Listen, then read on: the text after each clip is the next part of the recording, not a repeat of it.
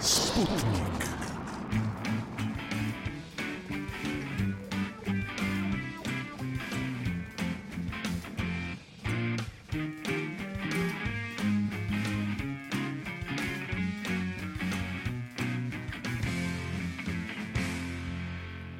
Sono le 16 e come ogni venerdì su Roma 3 Radio è il momento di Sputnik e quindi dell'approfondimento scientifico di eh, Roma 3 Radio. Chi vi parla è Lorenzo Picca in compagnia immancabile del professor Roberto Ferretti. Buonasera professore. Eccomi qua Lorenzo, buonasera a tutti.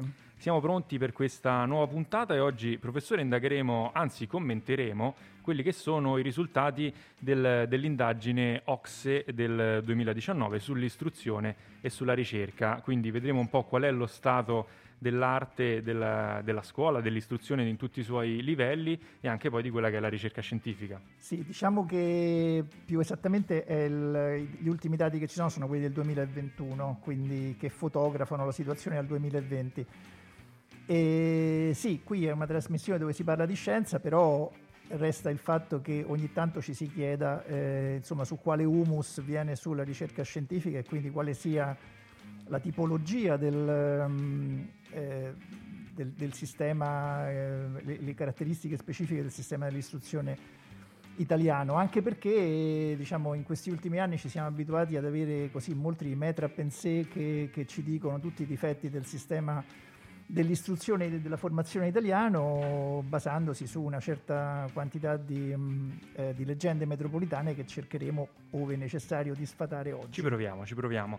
Poi, professore, appunto, anche nella, nella Notte delle Idee che Roma 3 Radio ha seguito e raccontato, si è parlato proprio di questo, quindi del sistema eh, della ricerca in Italia, anche in Francia e anche appunto gli ospiti che sono intervenuti ci hanno raccontato qual era lo stato della ricerca negli altri paesi è emerso che poi alla fine questa è anche una questione politica perché bisogna decidere se investire e in che modo poi i fondi che vanno a eh, sostenere eh, la ricerca. Noi guarderemo un po' tutti quelli che sono gli indicatori e, e i risultati emersi giustamente dalla, dalle ultime ricerche eh, del, del, 2021 e vedremo un po' come appunto eh, la, lo stato del, della questione. Sì, diciamo che la, il rapporto OXE contiene una quantità di tabelle, di grafici così che è eh, diciamo abbastanza mh, mm, come dire esorbitante, no? però andando a pescare, mm, diciamo, diciamo, alcuni indicatori sono assolutamente tecnici, altri danno un polso un po' più,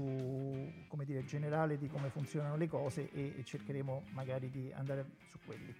Noi adesso cominciamo con la musica, questi sono gli R.E.M., con uh, The Great Beyond, vabbè, poi dopo Bubble Songs arrivo io e vabbè, rovino tutto. Comunque musica.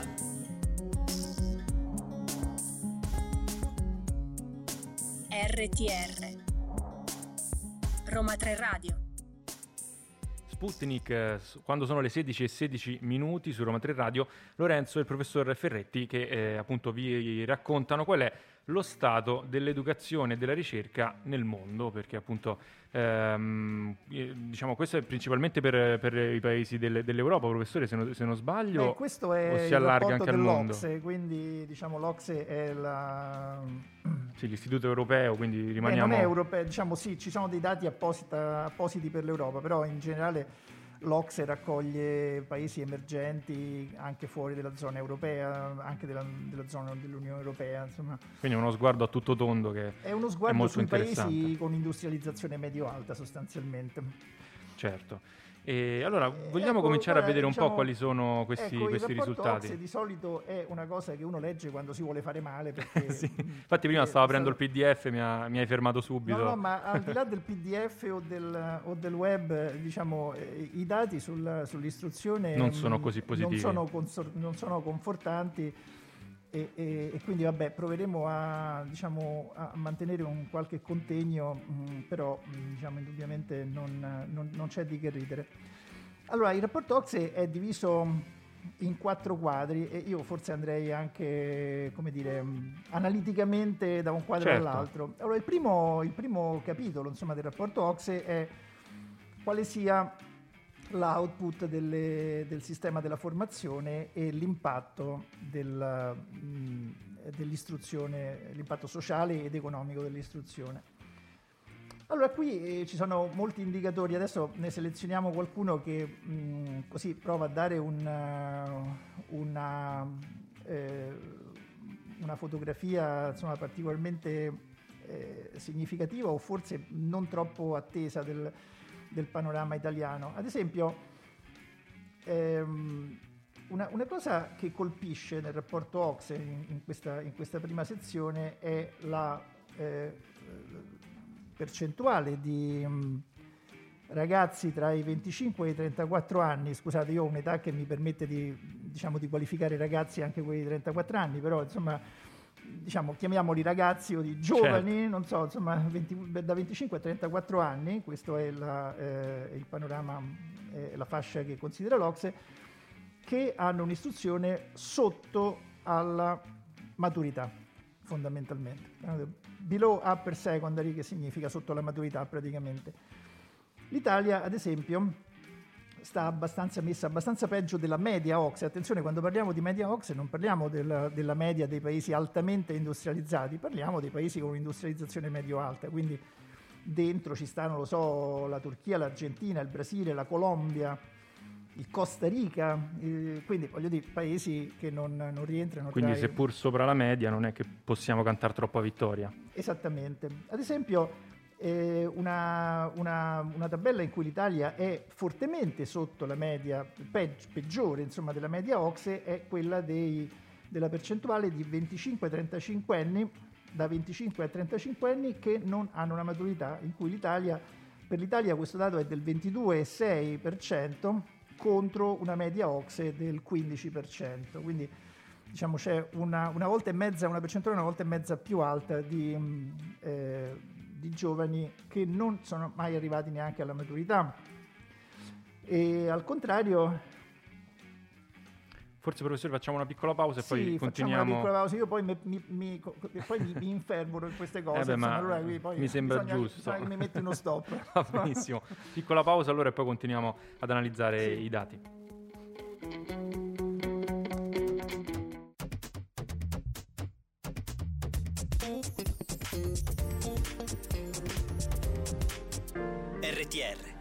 3 Radio. Stavamo analizzando quelli che sono i, eh, anzi le percentuali di scolarizzazione nei paesi OXE e abbiamo visto che appunto eh, l'Italia non è messa benissimo, professore. Beh, diciamo che l'Italia ha una, sì, un livello di scolarizzazione diciamo, relativamente basso, questo, questo fatto diciamo, poi ci torneremo sopra a proposito della, um, della percentuale di laureati, la, la, nonostante eh, ci siano dei giornali che ci ripetono quotidianamente che in Italia ci sono troppi laureati, la verità è che la percentuale di laureati in Italia è, è decisamente più bassa della media OXE. E quindi, e, e quindi vabbè, insomma, io capisco che uno che lavora dentro un'università tiri l'acqua al suo mulino, però questo qua è, è un fatto. Poi magari ci certo. torniamo sopra perché c'è sicuramente un, uh, un, uh, dire, un, una questione di accoppiamento al, al, mercato del lavoro che funziona particolarmente poco in Italia, però per motivi probabilmente sì, un po' Sì, perché poi magari si è laureati, i laureati ci sono, però poi non c'è il collegamento diretto con il mondo del lavoro e magari chi si è laureato in qualcosa specializzato poi va a fare altro.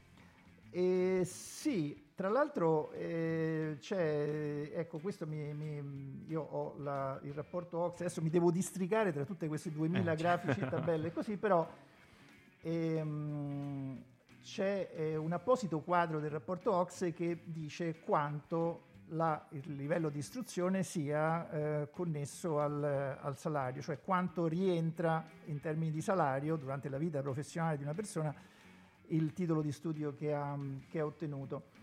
Intanto qui si parte subito con, una, um, eh, con un grafico che dice quanto guadagnano le, le donne rispetto agli uomini. E, e, qui vabbè l'Italia non brilla ma neanche gli altri bisogna dire perché sì, eh, un realtà, una problematica comune esatto la media Oxe ci dice che le donne guadagnano in media il 76% di quello che guadagnano gli uomini e in Italia questa percentuale scende al 70% e con qualche variazione per titolo di studio, però insomma diciamo che ecco, questo era il dato, quello che vi ho dato era il dato sui laureati.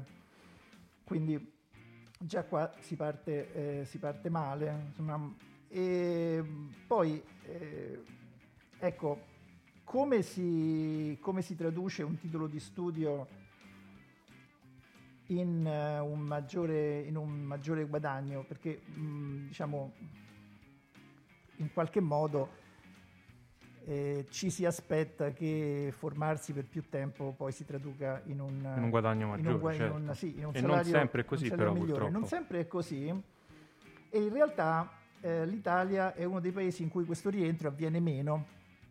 Eh, diciamo ad esempio il, il rientro finanziario per un laureato il grafico del rientro finanziario per un laureato vede in testa gli Stati Uniti con una cifra diciamo, che, che, non saprei, diciamo, qui si parla di 587 mila dollari durante la vita professionale, adesso non, diciamo, ci sono dei fattori di normalizzazione, quindi diciamo, questo è un dato che di suo non potrebbe non voler dire moltissimo, però in compenso eh, l'Italia è quintultima nella lista dell'Ocse mm. per rientro economico del, della laurea, cioè l'Italia è un paese in cui tipicamente la laurea rende poco, cioè essere laureati non, ehm, non garantisce di uscirne con, eh, con, una vita professionale, eh, per così dire, economicamente gratificante, se, se posso mm, esprimermi in questo modo. Certo.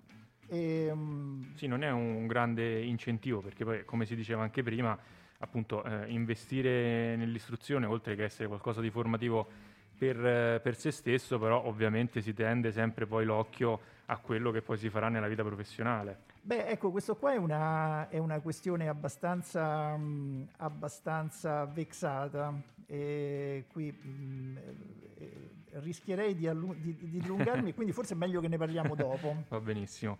Allora ci ascoltiamo un altro brano e poi torniamo su queste questioni spinose.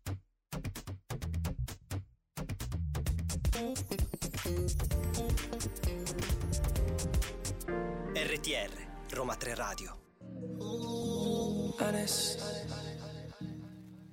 E questo era Justin Bieber su Roma 3 Radio. Ringraziamo e salutiamo Camilla in regia che ha fatto lo switch con Oriella e dunque professore stavamo analizzando che sono anzi quelle che sono le aspettative differenti in termini di guadagno a seconda del titolo di studio eh, raggiunto. Esatto, e, ehm, diciamo in genere il, il, panorama, nel genere, insomma, il panorama che dall'Ocse eh, per, per, quanto riguarda l'Italia è, è, quello di un paese in cui studiare non, in un certo senso non conviene, eh, o meglio, diciamo, un laureato guadagna più di, un, eh, di, una persona con la maturità, per esempio adesso nel, nel quadro A4 ehm, dalle statistiche risulterebbe che laddove, che ne so, negli Stati Uniti per esempio un laureato guadagna più di una volta e mezza quello che guadagna un, un diplomato, in Italia questa, questa, percentuale scende al 114%, cioè quindi poco di più. Poco di più, d'accordo? E, e questo qua indubbiamente è stato è un dato, chiaramente le statistiche non sono la Bibbia, e, e, però comunque fa riflettere. E tradizionalmente sì. uno se le interpreta un po' come gli pare, no? però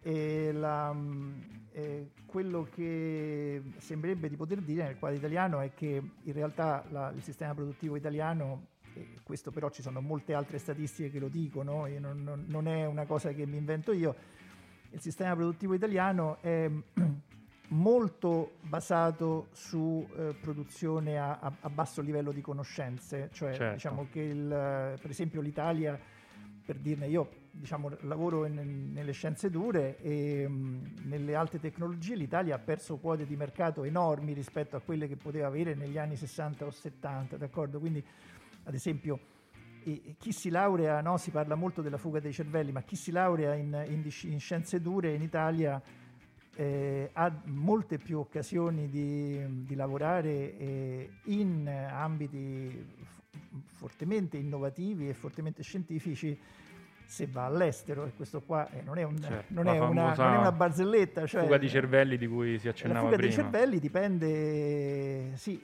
dipende da, da, da, molte cose però sicuramente dal fatto che questo genere di, di, di, di sistema produttivo in Italia langue cioè le, le alte tecnologie si fanno poco. E Questo perché secondo lei, professore? Cioè, le- perché c'è questa poca richiesta di, di competenza? Beh, il, ehm, da un lato sicuramente la tipologia, la tipologia più ricorrente del- delle aziende italiane è quella di piccole e medie aziende. E quindi chiaramente ci sono delle situazioni in cui le aziende non hanno ehm, la massa critica per, per fare ricerca e sviluppo a, a livelli molto alti Certo. e, e quindi diciamo tendono a, a- buttarsi su tecnologie assestate invece di, sviluppare, di, di svilupparne di nuove. E dall'altra parte, e, e questo però è un'altra cosa che, mm, è un'altra cosa che meriterebbe tutto un altro approfondimento, c'è lo sgradevole dato che eh, un po' per tipologia e un po' per, perché in Italia si diventa, molti diventano imprenditori per, per eredità, diciamo ereditando le aziende di famiglia, succede questo fatto che gli imprenditori italiani mediamente sono meno scolarizzati dei loro colleghi de- degli altri paesi occidentali, cioè queste sono statistiche serissime dell'Istat che lo dicono. certo. E quindi diciamo, questo aver investito poco sulla, sulla loro stessa formazione è, è qualcosa che ha una correlazione, e qualcuno l'ha studiato, questa cosa qui, anche col fatto di eh, investire poco sulla, ehm, eh, sulla formazione, sull'alta formazione dei loro dipendenti. Certo, questo anche perché poi per, per chiudere questo, questo blocco, come dicevamo prima, chiudiamo il cerchio, no? se poi eh, studiare e investire in informazioni, e poi sappiamo che comunque per quanto l'università sia pubblica è comunque una spesa per, per le famiglie, se poi non c'è questo, il- la prospettiva di un ritorno economico, magari eh, ci sono situazioni in cui poi si pre- preferisce magari buttarsi nel mondo del lavoro anche prima, eh, appunto perché magari poi non c'è così tanta differenza di, di guadagno, per quanto noi eh, Beh, esatto, essendo in un- università è, è un spingiamo gatto che, perché è un fa- gatto sì, che si esatto. la coda poi alla fine. Però noi appunto essendo in università consigliamo comunque intanto la formazione personale e poi Studiate, studiate, esatto, studiate. non potevamo dirlo meglio.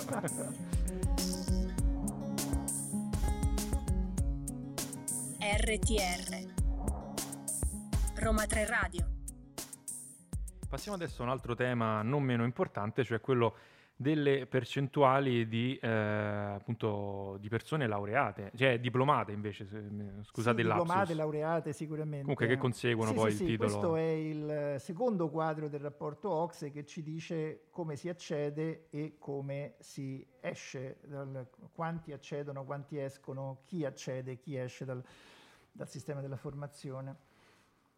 E, ad esempio c'è un, eh, un grafico in qualche modo in qualche modo sorprendente, almeno per, quanto mi riguarda, che dice che la, la percentuale di donne tra i diplomati, tra, i- diciamo, tra chi esce dal- dalle scuole secondarie superiori, ad esempio l'Italia nei canali generali, nei licei, e l'Italia ha la più alta percentuale di diplomate donne, per Quindi esempio. sono, sono il, numero, il numero maggiore. E poi questo si scontra un po' con il fatto che poi invece quando si passa al, al mondo professionale spesso no, eh, si dice che le, appunto, le donne ricoprano ruoli meno apicali e quindi Beh, va- eh, vadano sì, anche a diciamo, guadagnare di quella- meno. La cosa che sorprende è che in realtà dal punto di vista della formazione eh, in Invece Italia sarebbe- le sembrerebbe donne il contrario. siano mediamente più formate degli uomini, però poi c'è questa famosa storia del soffitto di vetro Sì. che poi li blocca, eh, li blocca le loro, le loro ca- carriere, insomma.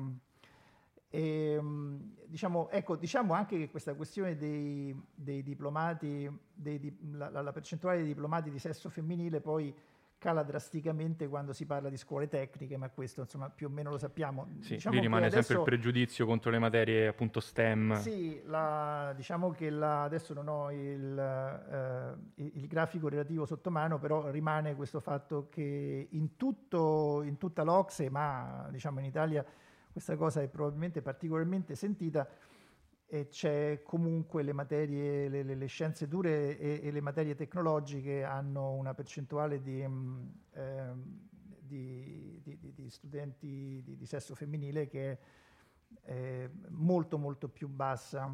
Che poi a E- voler, a voler essere maligni, professore, sono poi quelle materie che danno accesso a, eh, come oggi, no, al mondo della tecnologia, delle, delle start-up, delle, mh, appunto dell'informatica, dove poi eh, si guadagna di più e si va a ricoprire ruoli più, più importanti. Uno, un, un maligno potrebbe dire guarda caso. Eh, ma guarda, la, la, la, mia esperienza è che le donne sanno fare le materie e le scienze dure altrettanto bene degli uomini. Quindi sì. diciamo che... Sì, il problema rimane culturale, no? Rimane di, culturale. Anche ne, nelle, appunto, nei più piccoli, nelle più piccole, no? Di dire quelle materie non sono uh, per te, concentrati su altro, no? quindi ovviamente di solito si tende a lavori di cura, ma come a parti invertite per me che ho studiato filosofia mi si diceva no, ma non puoi studiare filosofia perché poi al massimo fai il professore, sei un uomo devi guadagnare. Eh, beh, questa è una, una questione vexatissima. eh sì. Poi professore, una cosa interessante adesso che avevo visto degli, degli studi sull'ansia delle, delle studentesse riguardo ai, ai, ai, compiti di matematica, che anche questo pare essere qualcosa di, Ma di questa a me sembra una cosa trasversale, nel senso che ah, sì, io ce l'avevo tantissima. vanno in ansia anche i miei studenti maschi, sì. quindi diciamo non, non Però è... lì emergeva che le ragazze fossero più in ansia perché appunto gli si dicesse continuamente che era qualcosa che a loro dove, sarebbe dovuto risultare più, più difficile, mentre poi magari in, in termini eh, specifici facevano anche bene la, la matematica, non c'era nulla di differente da, da, dai compagni. Assolutamente. Allora, io adesso stavo cercando un grafico che però non mi trovo sotto mano e... Mm, quindi facciamo una, una piccola pausa. Quindi facciamo una pausa così trovo il grafico finalmente lo commento dopo. Dai.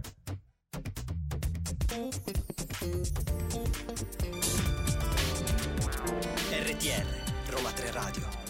E questa era Madonna su Roma 3 Radio.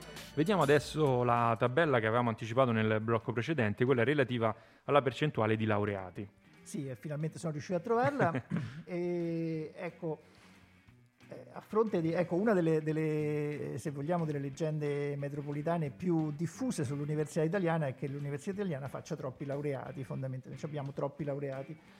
In realtà eh, l'Italia sta abbastanza sotto la media OXE in quanto a quantità di laureati, dove la media OXE è del, eh, del, 39, del 39%, diciamo del 31% circa di laureati eh, qui stiamo parlando degli studenti sotto ai 30 anni, d'accordo? Quindi eh, la media OX è del circa il 31% di laureati sugli uomini e del circa 46% tra le donne, che sono eh, diciamo percentuali abbastanza alte.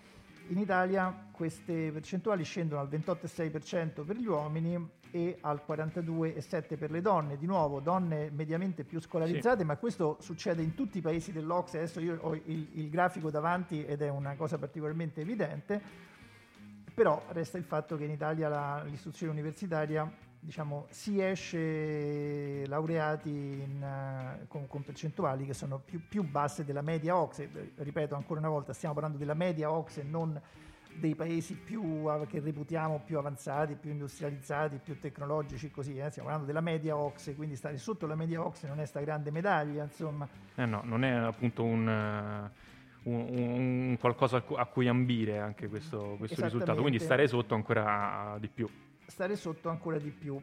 E, e poi queste, diciamo, anche adesso diciamo, i, i dati sono, sono, interpretabili in una maniera un po' più complicata, però ci sono eh, dati, se vogliamo, ancora peggiori sugli studenti stranieri in Italia.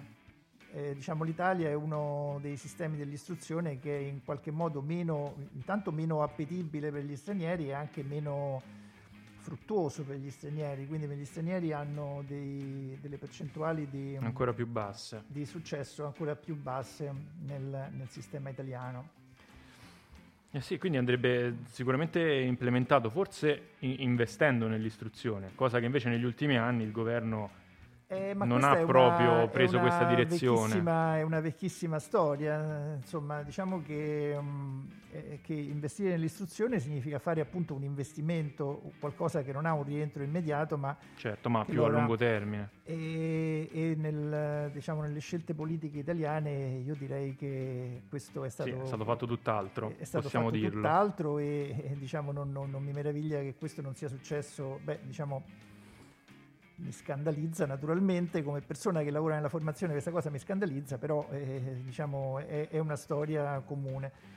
Tra l'altro, Purtroppo sì. tra l'altro eh, no, si parla molto di um, over education, no? e questo è, dei, è un altro dei, come dire, dei tormentoni, cioè molti giornali, molti commentatori, potrei fare anche nomi e cognomi, ma mi sembra poco simpatico, eh, sostengono che in Italia sostanzialmente si insegni troppo, eh? cioè insegniamo troppe cose agli studenti e poi non si capisce com'è, poi questi studenti vanno all'estero e fanno scintille, insomma, Sì, no? questo in, pure è in- vero, in altri è- paesi. Sì, è risaputo. E questo però, eh, almeno nel, nel campo che mi è più familiare, insomma quello delle scienze dure, di- dipende dal fatto che la- l'investimento, in, eh, l'investimento in produzione ad, alta- ad alto tasso di conoscenza in Italia non c'è.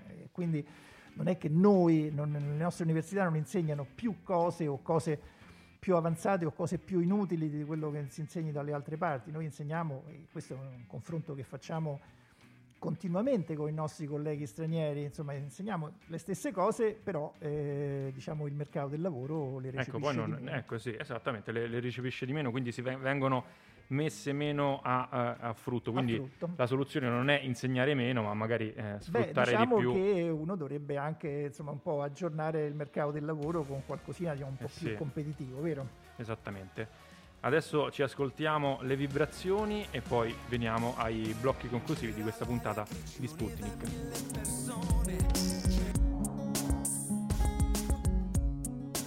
RTR Roma 3 Radio Siamo di nuovo qui, professore, e continuiamo appunto ad analizzare quelli che sono i risultati della scheda OXE. D'accordo, allora il prossimo, il passo successivo del, della, mm, eh, del rapporto OXE è- sono le risorse finanziarie investite in istruzione.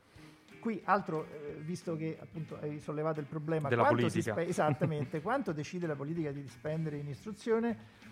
Allora, qui c'è un'altra leggenda metropolitana, una delle tante, c'è un'altra leggenda metropolitana che dice che il, il costo di, di formazione di uno studente, il, il costo che lo Stato spende per formare uno studente per portarlo al diploma o alla laurea è un costo particolarmente alto in Italia.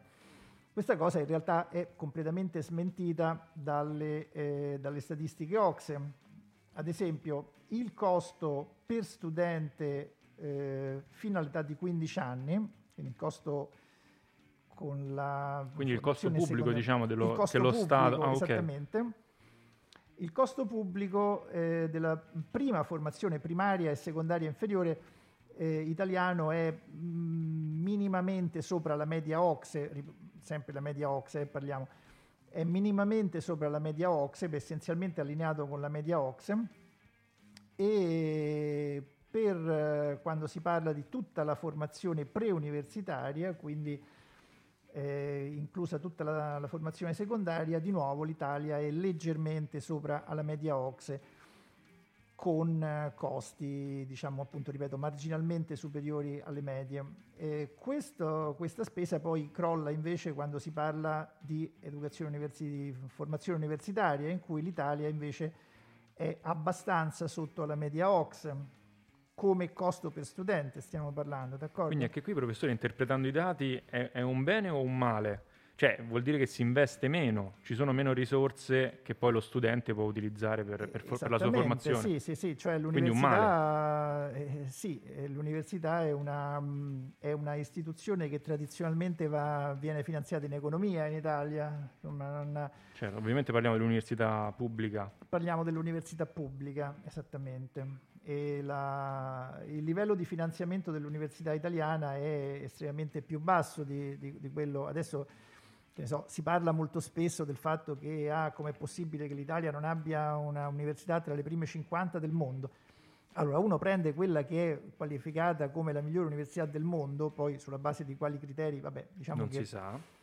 sono sempre molto poco obiettivi, però diciamo l'Università di Harvard ha un, un budget che da solo vale più di un terzo di tutto il fondo di finanziamento ordinario delle università italiane. Quindi l'Università di Harvard costa come bilancio qualcosa come 20-25 università italiane messe insieme. Allora, dice, Che non "Vabbè, è proprio poco. che non è proprio poco, cioè questo qua perché l'Università di Harvard è una research university e, e allora diciamo, in, in, negli Stati Uniti c'è questo doppio, questo doppio, circuito di università in cui sulle Research University ci sono dei budget eh, stratosferici e poi ci sono le Teaching University che sono dei diplomifici che dove non, dove non, si fa ricerca. Dove non si fa ricerca, d'accordo? In Italia e, e, in generale in Europa si è scelto un sistema universitario più distribuito e con, eh, diciamo, di un livello più, più costante, insomma. Certo, che non c'è questo gap. Eh, Esattamente, cioè non c'è un doppio circuito di università, eh, che è una cosa peraltro che da parte del mondo politico si, si sta a, a, più riprese tentando di fare in ah, Italia, ecco. d'accordo? Mm. Quindi questo è una cosa alla quale ci diciamo, preoccupiamo. Della quale penso che personalmente credo che bisogna preoccuparsi. Ecco. Sì, anche perché poi questo lato di eh, didattica associata alla ricerca garantisce poi anche la qualità dell'insegnamento perché chi fa ricerca in prima persona poi eh, racconta o comunque poi va a trasmettere quello su cui lavora. Ma è un fatto risaputo che i college americani sono dei diplomifici puri. Insomma. Eh sì. Su questa diciamo, nota negativa eh, chiudiamo questo, questo, blocco e ci ascoltiamo Max Gazzè con, con l'uomo più furbo che forse appunto non, non, sarà andato in un diplomificio, speriamo per lui. E vediamo.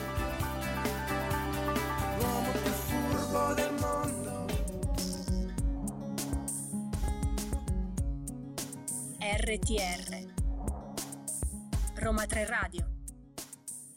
Sono le 17.02 minuti, professore, stiamo adesso eh, monitorando e commentando la tabella, vogliamo vedere rispetto a quelli che sono, eh, quella che è la diciamo, popolazione docente e divisa per genere a seconda del, del grado, del grado di, appunto, sì, di, istituto. Qui diciamo che l'Italia riproduce un, um, una situazione che è largamente... Un po' lo stereotipo, insomma, diciamo. Sì. Lo stereotipo in cui a mano a mano che si sale col grado della scuola, la, la percentuale di, di, donne fino dal, parte dall'essere la quasi totalità nel, nel caso delle, delle, scuole dell'infanzia e delle scuole primarie e poi passa eh, diciamo comunque a una maggioranza abbastanza mh, forte nel caso delle scuole secondarie e eh, questa, questa cosa si, eh, si capovolge, poi, certo. poi a, a, livello universitario invece le,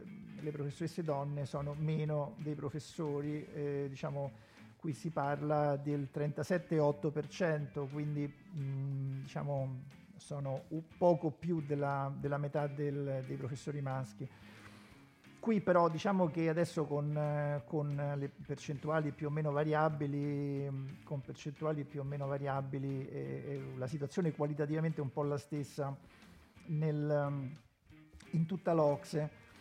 E, e, guarda caso, eh, poi appunto diciamo anche fuori onda, poi nel, nel momento in cui si passa al, all'università anche i guadagni sono, sono maggiori e anche purtroppo mi viene da dire la considerazione del ruolo e del, del, del, appunto della professione di, beh, di insegnante. In qualche modo c'è un prestigio beh, diciamo, maggiore. Diciamo, sì, al, al, di là del prestigio c'è anche un... Cioè che viene riconosciuto, modo... eh, poi sì, senza sì, sminuire ovviamente diciamo le altre forme di insegnamento. Diciamo, io credo che una, eh, che una buona parte di questa, di questa situazione sia generata dal fatto che chiaramente l'insegnamento universitario è un insegnamento che richiede anche ricerca, ehm, un certo numero di, di, di cose accessorie che eh, chiaramente in un, in un, paese in cui la, la, la cura della famiglia è ah, beh, certo, ricade principalmente sulle donne. No? Cioè, certo. dire, so, uno va in missione a lavorare all'estero, va ai convegni di queste cose.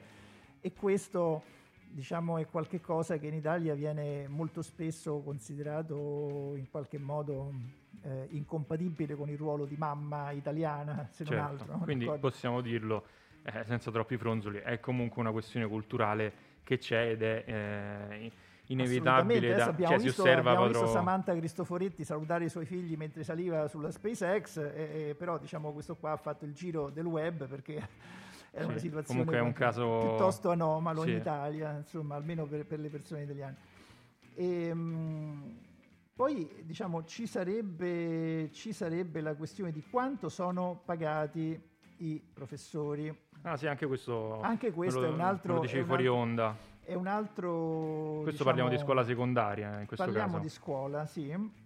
E ehm, Cioè, è uno degli stipendi in media più bassi, se non, se non ricordo male. in media più basso. Diciamo che le statistiche Ox dicono che il, che il professore guadagna in media abbastanza meno anche di un qualsiasi laureato medio.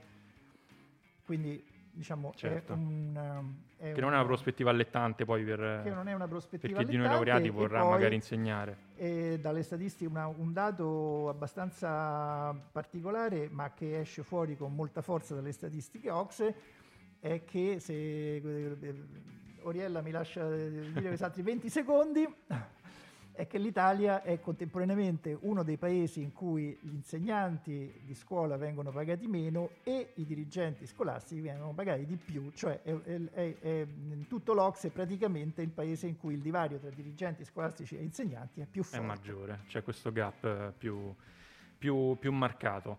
Noi, professore, ci ascoltiamo Hyper Jam e poi eh, veniamo ai saluti di questa puntata di Sputnik.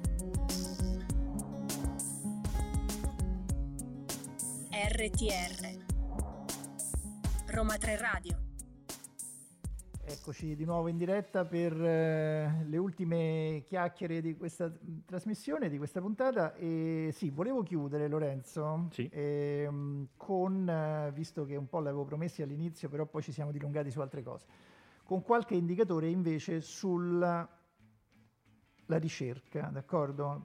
Sulla ricerca gli indicatori dell'Ocse, le statistiche dell'Ocse sono un po' meno dettagliate, però comunque diciamo ci sono alcuni dati significativi. Comunque danno delle, delle indicazioni. Comunque danno delle indicazioni, e due per tutte le indicazioni. E una è la percentuale del prodotto interno lordo che è investita in ricerca e sviluppo. E qui l'Italia è- giace tradizionalmente un po' negli ultimi posti dell'Ocse. La percentuale eh, italiana di, di prodotto interno lordo destinato alla ricerca e sviluppo è di circa l'1,5%. E eh, sì, ci sono paesi che investono di meno, però per dire eh, che ne so, eh, l'Inghilterra investe l'1,7, eh, l'Australia investe l'1,9, eh, l'Olanda investe il 2,3, eh, la Francia investe il 2,35 fino ad arrivare a cose tipo gli Stati Uniti che investono il 3,45 del loro prodotto interno lordo in ricerca e sviluppo e la Corea che investe quasi il 5%. D'accordo? Quindi qui il confronto, devo dire, è abbastanza impietoso. Eh sì. E, mm, e un, altro, un altro indicatore, il secondo, l'ultimo di cui voglio parlare, è della mm, percentuale, adesso vattene la pesca, qui ci sta una lista lunghissima di indicatori, però la percentuale, questo però me lo ricordo a memoria, la percentuale di lavoratori che lavorano nel campo della ricerca. Mm. In Quindi Italia, che si occupano solo di ricerca. che si occupano di ricerca. Quindi naturalmente noi che facciamo ricerca dentro l'università o dentro gli enti pubblici di ricerca, però anche coloro che fanno lavori di ricerca e sviluppo nel privato, certo. insomma che non, non sono molti ma qualcosa sono. E in Italia si parla di lavoratori della, della ricerca e ricerca e sviluppo intorno al, al 6% del corpo, del corpo totale, diciamo un lavoratore su 15 si occupa di, di ricerca e laddove ad esempio la Corea, eh, in, in Corea un lavoratore su 6 è un lavoratore che si occupa di ricerca e sviluppo. Quindi diciamo, uno dice in Corea ci sta la Samsung, che ci sta, insomma no, cioè voglio dire la Corea Sì. in questo momento è all'avanguardia sulle, sulle te- tecnologie avanzate e l'Italia però sta, continua a perdere quote di tecnologia a livello globale e, e- e però vabbè insomma eh, se poi uno potrebbe fare anche due dita di polemica e dire però continua- noi continuiamo a sentirci dire che, che insegniamo troppe cose dentro Eh, eh, l'università sì. E questo è un po' il discorso che, che si faceva prima, no? poi invece mettere il problema è mettere a frutto queste, queste- queste competenze e gli, gli insegnamenti eh, ricevuti. Però quale potrebbe essere la, cioè, la soluzione? Proprio ripensare il, il sistema della Beh, ricerca, investire che- di più, forse. È, che tutto questo deriva dal fatto che per decenni si è, si è intanto si- sicuramente fatta un'opera di, di deindustrializzazione, cioè molte industrie che erano all'avanguardia in Italia sono state smantellate, per dire adesso io penso alla Olivetti che faceva parte Certo. delle mie, no, eh, delle- delle- dei miei ricordi di, di adolescenza, insomma, però mh, ci sono state anche altre, altre industrie che erano industrie di punta in campo, in campo europeo e qualche volta anche mondiale, insomma. E ovviamente ricostruire un, un tessuto industriale mh, avanzato significa fare degli investimenti a lungo termine, cioè Avere un po' quella, quella visione. quella sì, lungimiranza, la lungimiranza. che veramente eh, diciamo, non, non- non vediamo. Adesso poi diciamo, io non, non ho titolo per dare dei giudizi politici, no? però che questa scarsa lungimiranza, questo campare alla giornata sia sempre presente nell'organizzazione appunto del nostro sistema dell'istruzione e della ricerca, beh, questo qua è assolutamente vero e è sotto gli occhi di tutti. Eh sì, cosa che invece eh, stona completamente con la ricerca, perché la ricerca a volte appunto eh, cerca qualcosa che magari solo un domani si scoprirà essere utile per eh, espendibile per certe qualcosa. volte, certe volte uno si trova a fare così, no? a sentirsi Sì. un po' quello che scappa verso la porta avversaria Certo. e poi si scopre di essere in fuorigioco. Eh, Insomma, no? sì. Sempre una Penso un sensazione, po'... È una sensazione che chi fa ricerca prova molto spesso. eh. Beh, immagino. Professore, siamo giunti alla, alla fine di questa puntata. Eh, diamo appuntamento ai nostri ascoltatori a venerdì prossimo eh, con eh, una sorpresa, ma non, non anticipiamo altro. E vi ricordiamo di seguirci sui nostri social, sul sito radio.uniroma3.it e a breve uscirà anche il podcast di questa puntata per chi volesse eh, riascoltarla. Io ringrazio il professore Roberto Ferretti, Grazie a ringraziamo te Lorenzo, grazie Oriella in a regia. Oriella in regia che con tutti i gestacci che ci ha fatto comunque ci ha permesso di stare un po' più dentro i tempi. E, e quindi grazie a tutti e a venerdì prossimo. A venerdì e buon fine settimana. Three, two, one. Sputnik.